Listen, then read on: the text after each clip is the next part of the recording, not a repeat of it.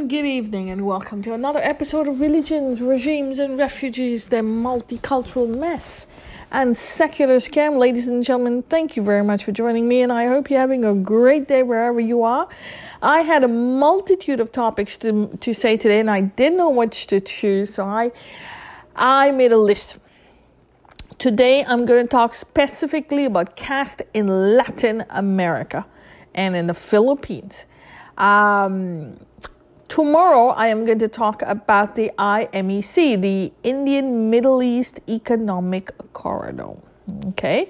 And the third, we're talking about Libya. Unfortunately, Libya is going through a very bad time with floods, and a dam that's burst causing anywhere from 6,000 to 2,000 people, 20,000 people dying. It is bad. I don't know what's happening to this world. It's turning upside down. And there are lots of lessons to learn from Libya.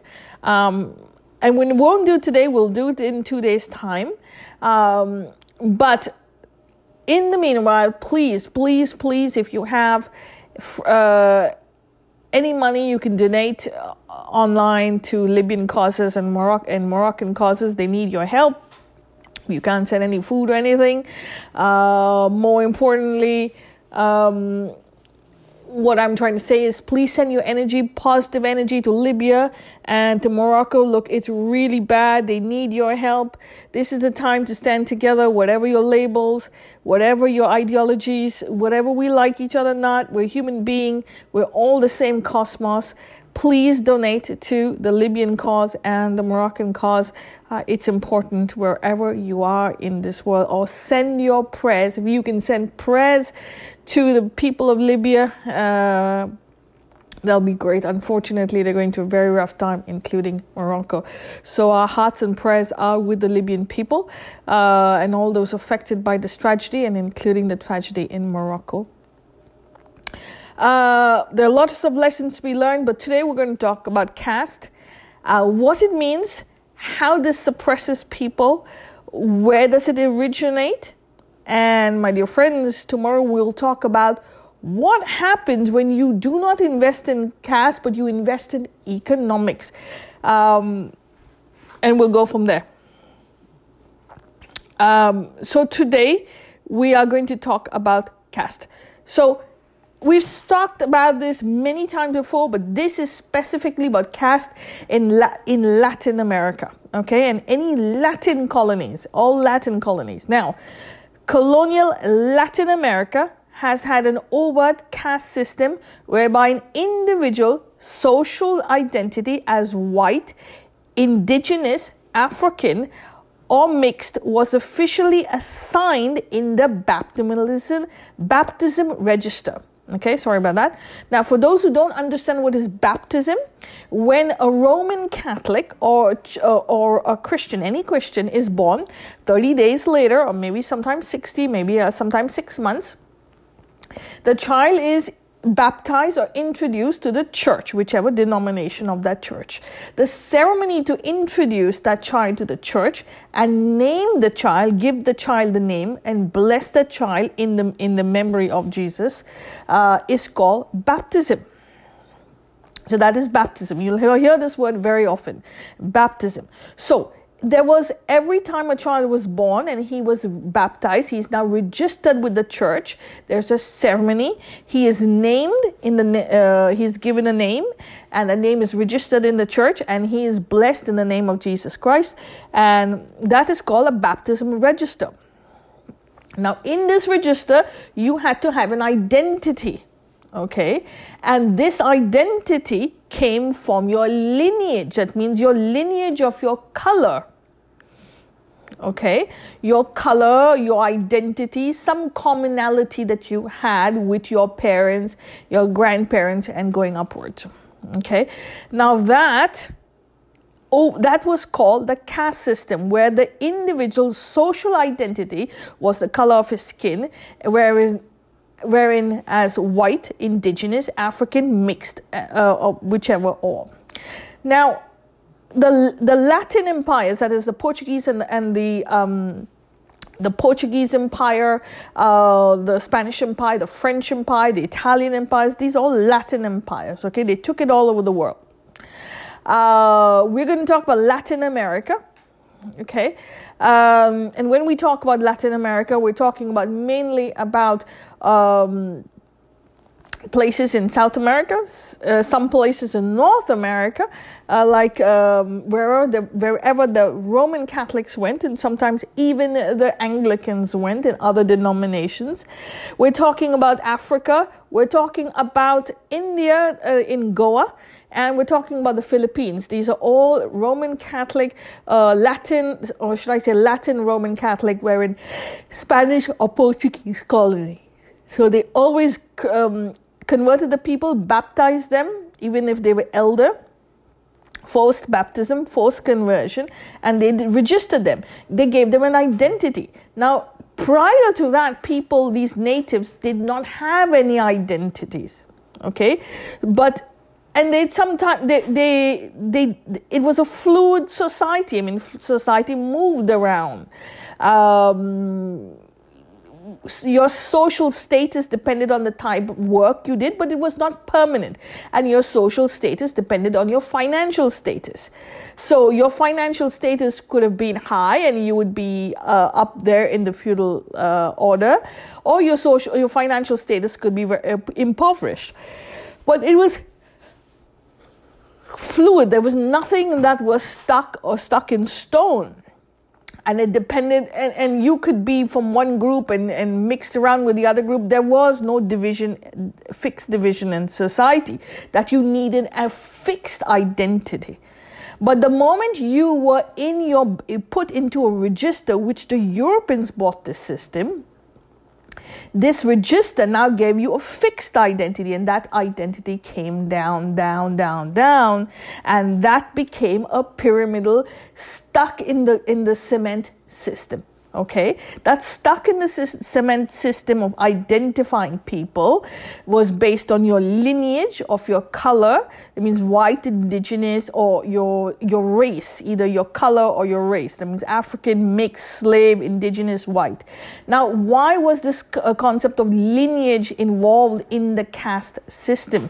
Caste comes from the Latin word castum, or Portuguese casta. It means lineage, but lineage was not the color of your skin. Lineage was your DNA. Why was lineage your DNA? Because in the olden days, they moved in tribes, okay? Tribes were the families of the time. Today we have nuclear families. In the olden days, we had tribes. One common ancestor. Okay, and that ancestor had married and had kids, and they married on other tribes, other families, and they had kids, and it grew up and grew and grew and grew, and so it became bigger and bigger and bigger until one person would leave and form his own tribe. But it had a common ancestor, and the family was known by the ancestor, the original ancestor. And you would go down the lane, bin this, bin that, bin Laden, bin someone else, D. Souza, D. Fernandez, D. Lobo. All these are D means from the house of, from the, and house. The house was named, was always a joint family, a big house and a joint family like we had, and it had one common ancestor. You were known by the name of that ancestor. So that is how it was, okay? And the reason for this is if you married within your lineage, okay? If you married within your lineage, you would have medical problems. So I think it was 6 or 9 generations you couldn't intermarry to avoid any medical issues. And they knew this back then, and they kept it going, okay? And so that's why they had lineage. You lived in a lineage. You couldn't marry someone from your same family tree unless there was a gap, 6 or 7 generations. And that's why they had lineage.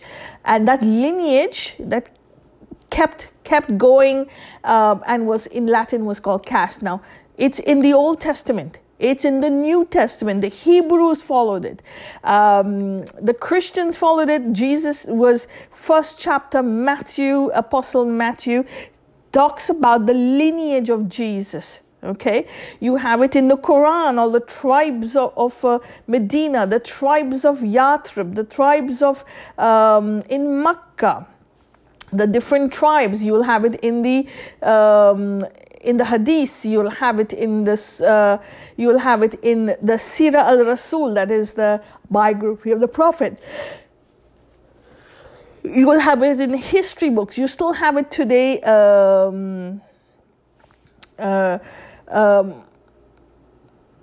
have it in the Gulf.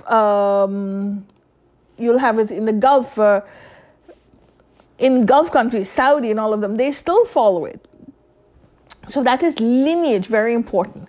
But when you leave your country, you leave your land, you leave your territory, go to another country, all of a sudden you're not going with your entire tribe, you're going alone. So how do you identify someone who comes from another land? Say from the Americas, they're going to Africa, they travel the seas, or from North America, they passing through Greenland and all of that, crossing the seas and going over to Europe. How do you identify a man when he's not with his tribe? So you identify him with some type of racial identity. That means the color of his skin, his looks, his association with a kingdom. So he belongs to X kingdom, he belongs to that kingdom. Like Zoroastrian, I'm a Zoroastrian. You'll say I'm a Zoroastrian, but it's not because your family's name is Zoroastrian. It's because of one thing and one thing only. You follow the Zoroastrian philosophy, so you're Zoroastrian. So it was something that kept you in that lineage.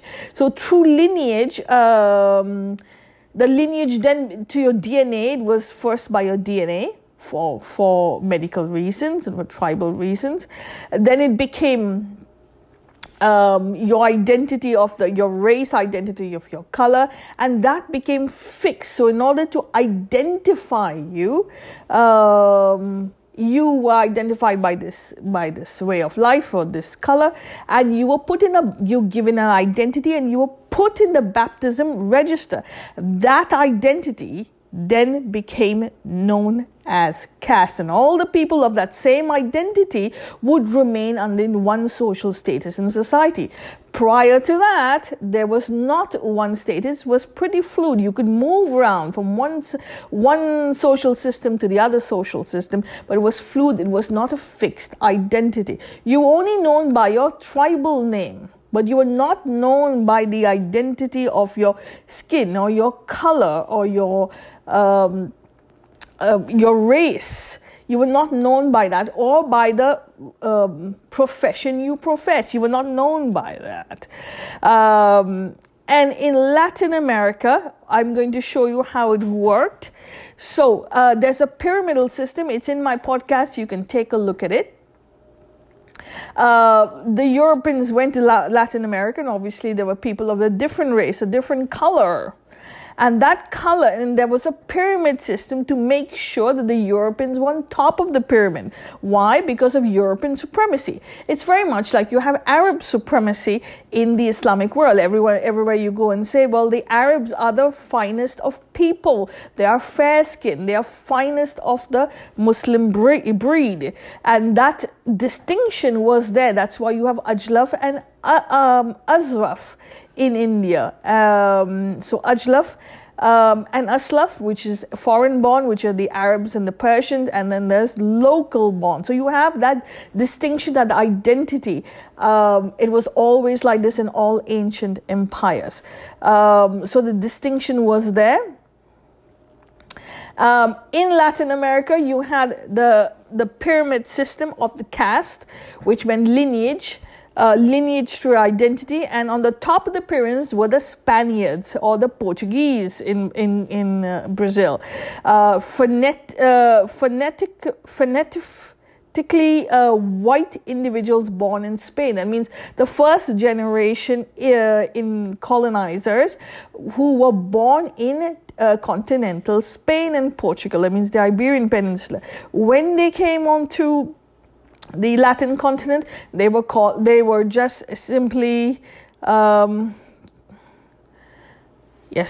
were called peninsulars, okay? They were called peninsulars. That means full-blooded Spaniards born in Spain. Americano, persons of Cirilio, either pure Spanish blood or mostly. Castizos, yes, they were just called peninsulars. That's all they were called. Then you had... I'm just going to take this out over here.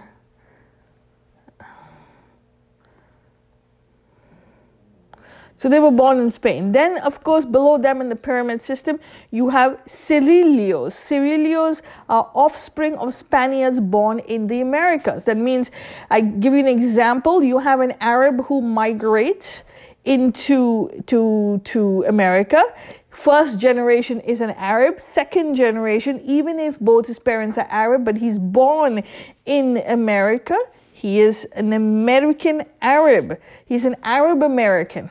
Okay, and that is called in ancient Spanish, in as colonizers, they were called Cirillios.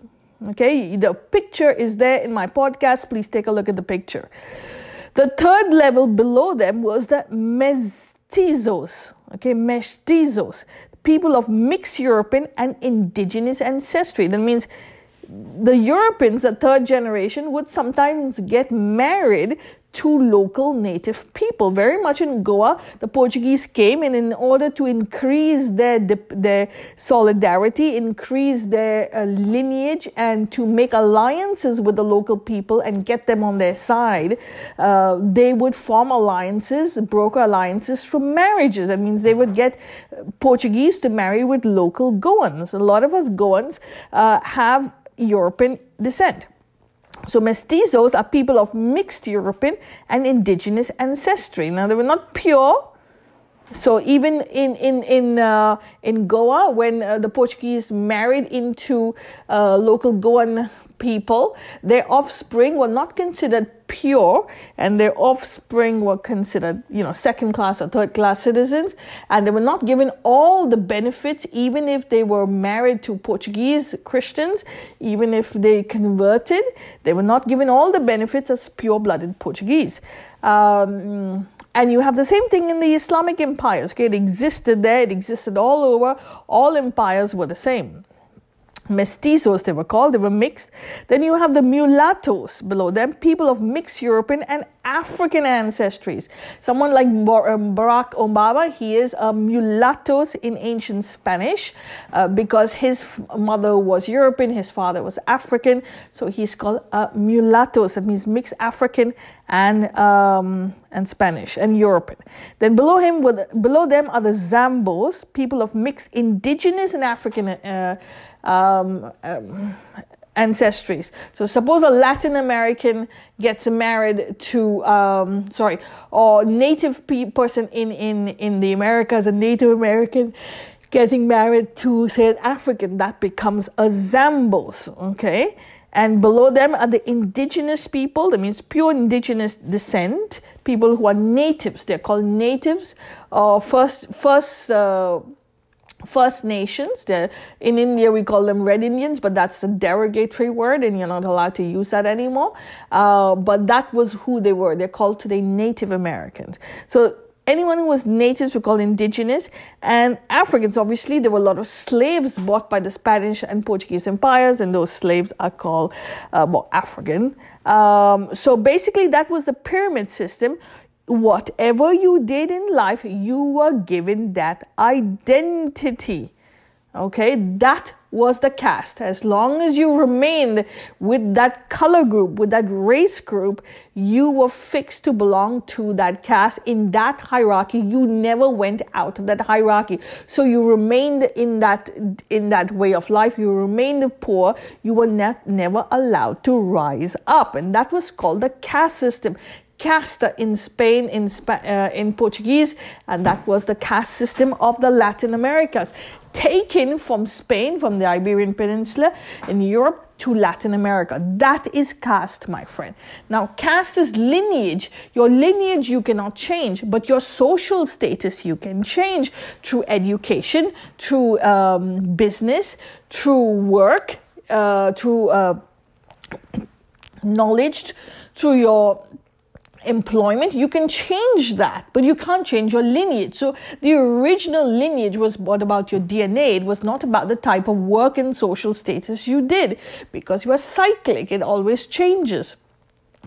But they didn't understand, but they forgot that, and they made it fixed. They made that fixed instead of making your social, removing that concept of fixed and introducing fluidity and just making your caste your DNA. But it didn't matter. Okay, it didn't matter. If you were born black, you would always remain black. Should I say African descent, because there were a lot of slaves there.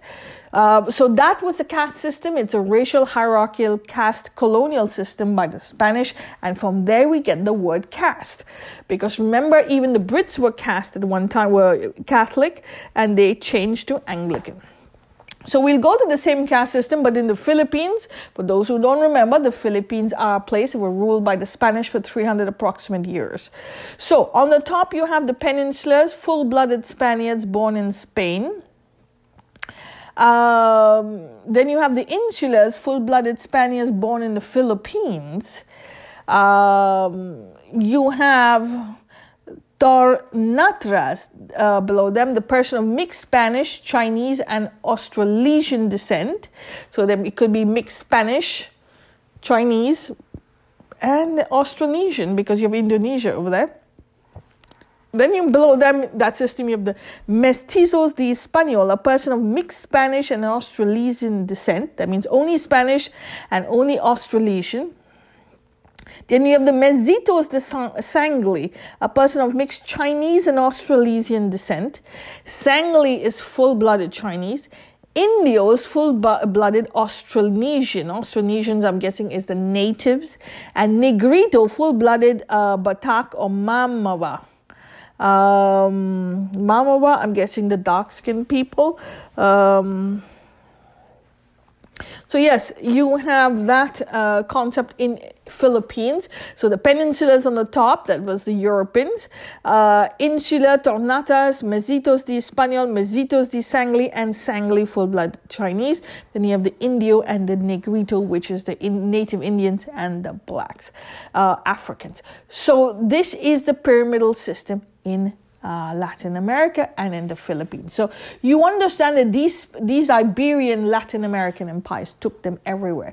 And because of them, because they were always given that label, you can never get out of the label, because obviously you cannot get out of the color of your skin. Now you are fixed in that. You would never go up the hierarchy, the fluid system. You would never go up the financial system. You would always be below. So people resigned to this. And this was created by the Europeans, because obviously they didn't know anything about the natives of the other lands. They didn't know the natives considered themselves cyclic. So you go up and you come down. It changes. We're not flat. And that is important to know.